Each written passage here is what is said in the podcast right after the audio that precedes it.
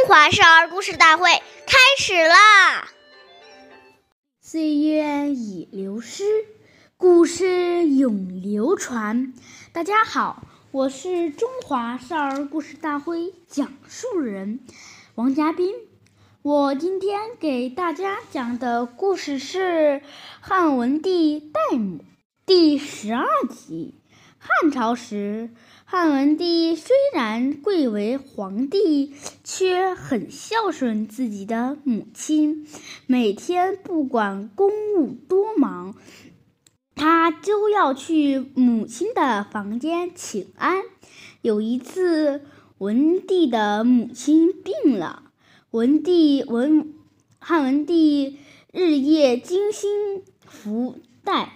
一不也不肯离开母亲的床前，从未睡过一个安稳觉，而且每天母亲吃药时，他都要亲口尝一尝，恐怕太苦太烫。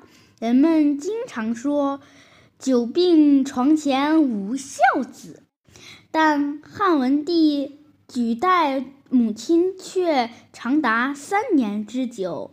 他的故事被传为千年挂画。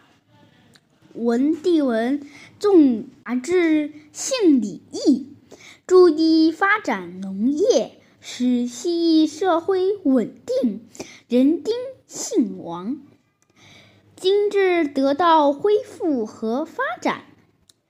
他与清汉。汉景帝的主治时被称记为文景之治。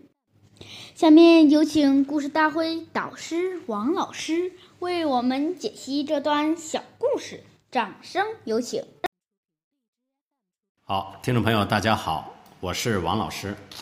下面呢，我们就把这个故事给大家进行一个解读。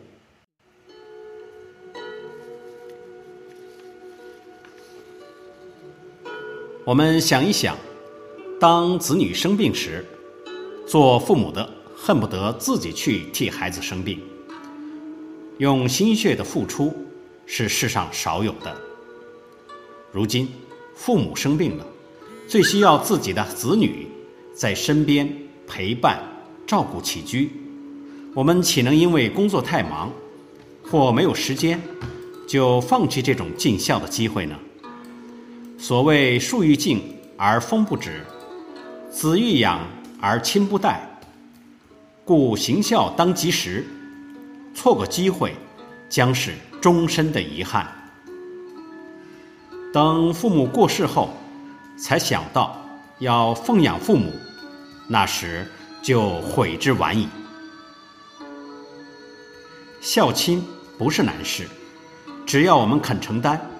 只要我们真正升起对父母的报恩之心，就没有做不到的事情。